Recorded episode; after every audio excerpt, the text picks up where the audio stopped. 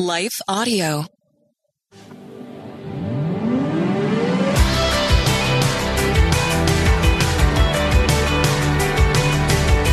You're listening to Therapy and Theology, and I'm your host, Carly Marcoullier. This podcast is a space where we explore popular topics and questions related to the convergence of faith, feelings, spiritual formation, and more. My prayer is that through these conversations, we will grow in our awareness of who we are as beloved children of God. Learn to acknowledge our needs and emotions with curiosity and compassion, and rediscover the purpose and power of our unique stories through the lens of the gospel. As a licensed therapist and ministry leader, I want to give voice to the many questions we face while cultivating a clearer view of how our faith informs our healing journey. I don't have all the answers, but I am committed to going deeper and walking together. So, whether you've been to therapy or know exactly what you believe when it comes to theology, I want to invite you to join this journey as we fearlessly name the complexities of our present reality and press into the hope of the gospel story. So, are you ready? Let's jump into today's question and begin this journey together.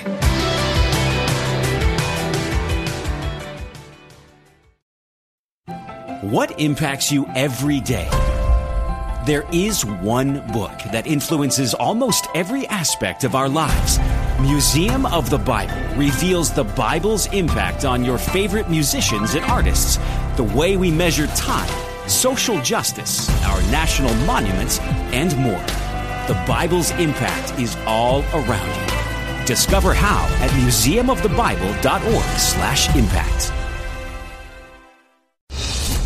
Well, good day to you. It's Joel with The King Country dropping in to let you know that our brand new film, Unsung Hero, is in theaters now. It's Luke here. We've teamed up with the creators of Jesus Revolution to bring you this adventure of a lifetime. It's a powerful, true story about a family uniting, growing in their faith, and facing the impossible together.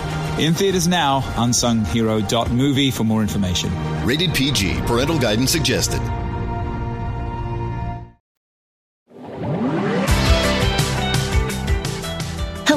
And welcome back to Therapy and Theology. Happy Thursday. I'm excited to jump back into the themes that we have begun to dig into within the past few weeks. So if you haven't listened to the last two episodes, encourage you when you have time, go back and listen to those. But last week we explored the question of worth and its importance to our sense of self. And we made some significant distinctions between our worth and our worthiness. And today I want to explore the aspect of our needs and brokenness to better understand this root of our unworthiness and how it can create either freedom to flourish or bind us to an identity of brokenness and shame. As Mark McMinn explained in our interview on the overview of these topics, our goal is to seek growth and maturity into a more accurate view of both ourself, our needs, and our understanding of healing relationships. So today I want to discuss the questions that often arise in my counseling office and within Christian discipleship surrounding the reality of sin, brokenness, and our needs as imperfect people. But I want to put a disclaimer on this as we begin because I think oftentimes I see how much the church at large and historically has handled human brokenness with such a heavy hand. And in turn, many of us have experienced religious wounding and maybe even have misconceptions related to what the Bible actually says about sin and how it impacts us and our relationships.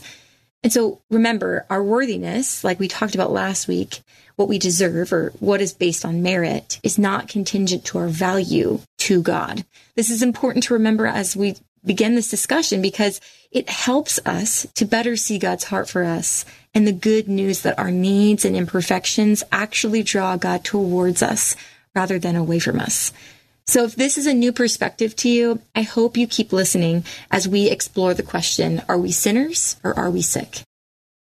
So I like this question because one, I think it's kind of a hot take. And also I think it helps us see the polarity of maybe the evangelical extremists and the psychological models of our culture. And so these perspectives are based on what we call attributional styles. And psychologists believe that this concept of how we explain good or bad events in our lives and others impacts us emotionally, right? So think about this. If we are taking on the attribute of what they would call internal attribution, I am a sinner, it assumes I have choice and responsibility for my good or bad decisions. And in this context of the sin issue, we see that internal attribution leads to potential anger or shame, even frustration towards the sinner and punishment of the sin. And internally, I think this also can lead to a management mentality that focuses on sin as a set of maybe bad habits that we have to eliminate. And I love that concept that sin is much more than a set of bad habits that we have to eliminate. But when we see it through this internal attribution style, it becomes very connected to our sense of self. And the formational impact for this spiritually, I think, falls into a works-based salvation, like we talked about last week, management of our behaviors and thinking that everything that goes wrong in our lives is somehow our fault and God is punishing us because we've maybe fallen in or out of his will. And what happens here is we rely on self, right, to heal or fix self. And this becomes a really challenging extreme to our attribution of sin. But then there's another extreme, right? We have what we would call the external attribution of sin. And that is you are a victim or you are sick. And this assumes that something outside of us causes the problems that we have in life.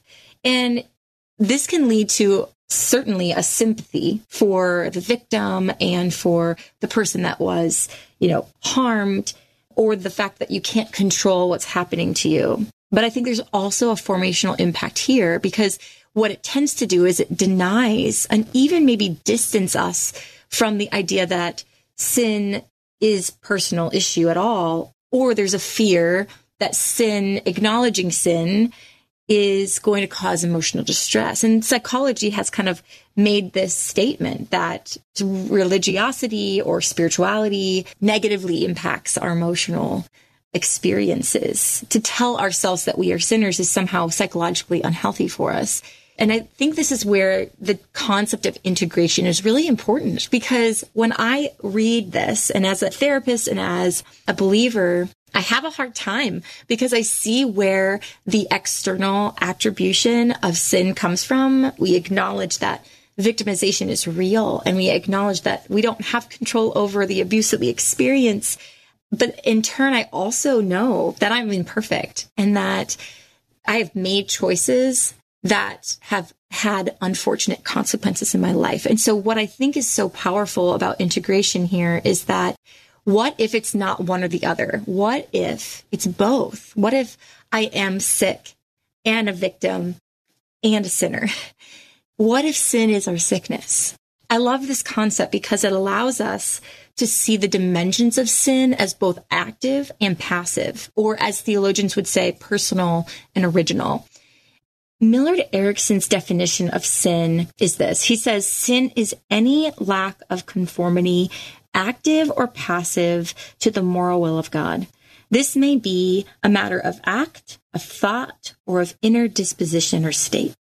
This definition of sin is helpful because it broadens our perspective of sin and allows us to see it as not just a action or behavior, but a state of being because of the fall, right? We have to go back to the theological underpinning and foundation of this and acknowledge that sin is not just a behavior that needs to be tamed, but it is an essential aspect of what has happened in this world. And so when we think about this in relation to the fall in Genesis, three, we have to be able to identify that it impacted our identity in very many ways. And Dick Keyes explains this he notes that our impact of identity can be seen in three distinct contexts. First, our relationship to God, right? So there is distance or disdain, or even I would call it tension between our relationship with God because we want to be our own God, right? That willfulness. And then we have two, the distortion of our image that we bear of God. And then three, it also impacts our experience within an abnormal world. And I, I think this is the most important one to hold on to because I think the reality of brokenness in the world helps us to realize that it wasn't supposed to be this way. This is an abnormal world. It feels wrong because it is wrong. And that allows us to have a framework for something that doesn't belong to us versus something that does, right? It, it allows these two to coexist. We all are imperfect and our world isn't perfect. And thus we experience the disorientation of living in a broken and fractured world. And I don't know how else we can explain the wrongness that precedes our experience and the reality of our pain, both in personally inflicted and then inflicted upon us. If there is one thing I think that many of us can agree upon, even if we don't have the th- same theology, is that we're not perfect, right? I mean, as much as we would like to attempt to try, and I know I am a recovering perfectionist and I honestly admit that, but what we quickly realize is that our morals and expectations cannot be met if based on ourselves. And with this framework, we don't have to deny or become discouraged with the reality of sin. I think there might be a large misconception that our salvation from sin is being free of sin. Those are two different things, right? I don't know where I heard this, but I heard someone say recently, we are saved from sin, even if we're not free of sin. And I think this is so important for us to acknowledge. And this is what scripture talks about, right? In Romans 5 and 6, man, if you haven't read it, read Romans and acknowledge just the goodness of God. Because when we acknowledge our brokenness, we also read that God came in the midst of all of this. He moves towards us in our sin. And he doesn't take away sin from the earth, right? We experience that every day. We are still seeing and embodying sin. We still make bad choices. But what we realize is that there is grace. And with a proper view of sin, we can stop relying on self-made measurements of worthiness and rest in the power of Christ and our dependence in and on him.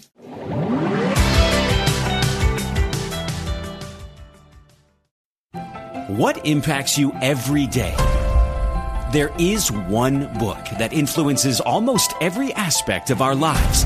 Museum of the Bible reveals the Bible's impact on your favorite musicians and artists, the way we measure time, social justice, our national monuments, and more.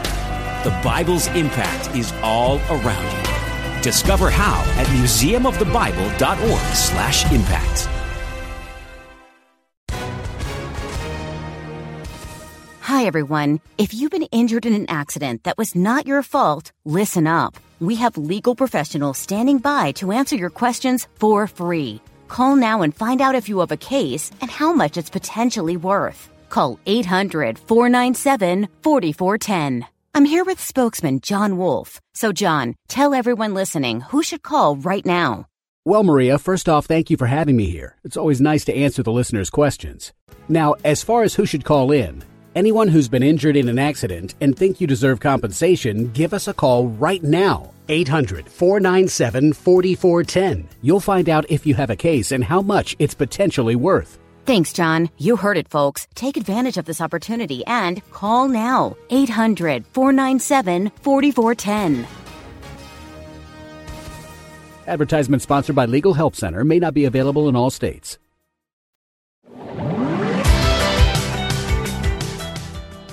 This transition from acknowledging our sin and brokenness to relying on Christ transforms us. And we no longer are named or identified by our brokenness. In Christ, it says we have died. We have been crucified to those things and we are raised with Christ. And so something that I remind myself daily and that I encourage clients to hold on to is this new nature this embodiment of the Spirit.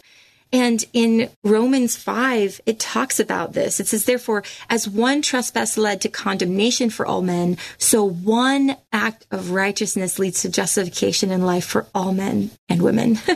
and for as by one man's disobedience, the many were made sinners, so by one man's obedience, many will be made righteous.